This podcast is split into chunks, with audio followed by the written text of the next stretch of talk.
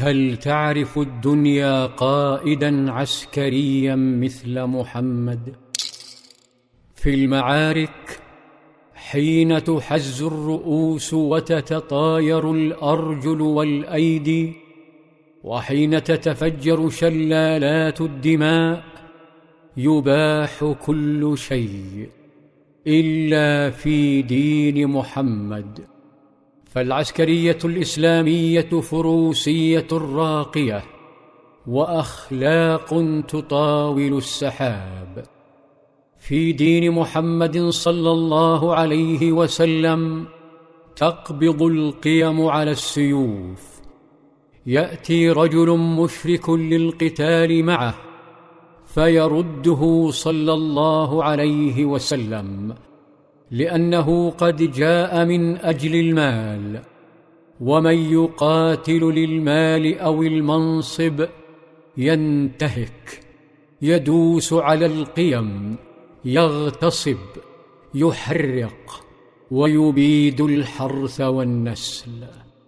ثم يأتي اليمان شيخ من بني عبس يأتي برفقة ابنه حذيفة يسلمان ويطلبان الانضمام إلى جيش بأمس الحاجة إليهما.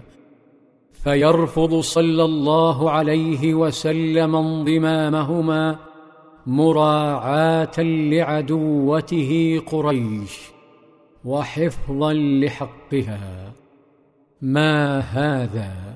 وما الذي يجري؟ لقد قبضت قريش على حذيفة ووالده قبل قليل.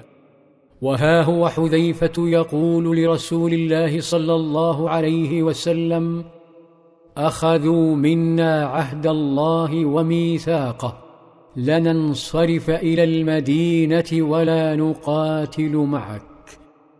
هنا نطق صلى الله عليه وسلم وحيا. نطق كلمة لم تنجزها الحضارات كل الحضارات لم تنجزها إلا على الورق. قال لصاحبيه الجديدين انصرفا نفي لهم بعهدهم ونستعين الله عليهم. فأكملا مسيرهما إلى المدينة حزينين. أما محمد بن عبد الله بن عبد المطلب فنقش على أرض بدر أرقى القيم العسكرية وأكثرها تحضرا لا غدر ولا خيانة بل هي الفروسية في أرقى معانيها تمليها التربية القرآنية. خيم الليل على أرض بدر فخيم الخمر على جيش الأوثان وأمضوا ليلهم في الشرب علها تنسيهم ساعات الانتظار. أما المؤمنون فصلوا المغرب والعشاء ثم استسلموا للنوم بعد يوم حافل بالتجهيز والإعداد. وعندما انتصف الليل كان الكل نائما من التعب إلا قائد الأمة ونبيها صلى الله عليه وسلم. كانت هموم أمته لا تعرف الرقاد بين أضلاعه تنحدر دموعه صلى الله عليه وسلم.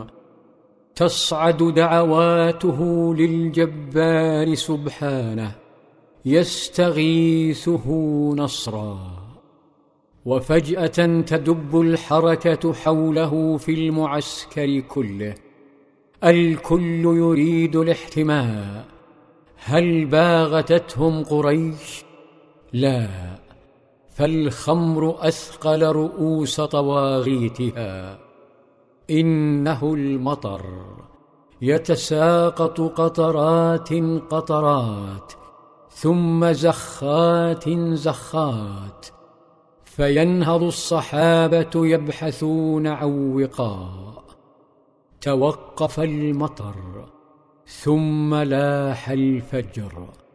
فصدح بلال بالأذان ثم أشرقت الشمس فإذا أجواء بدر منعشة وأرضها ملبدة وإذا الجيشان يستعدان لكن نبي الله صلى الله عليه وسلم يدخل قبته يناجي ربه ويبكي ثم يخرج متهللا يمشي بين جنوده ويمد يده نحو مكان في الأرض ويشير ثم يمشي. ويمد يده نحو مكان آخر ويشير. في ظلال في ظلال السيرة. في ظلال السيرة.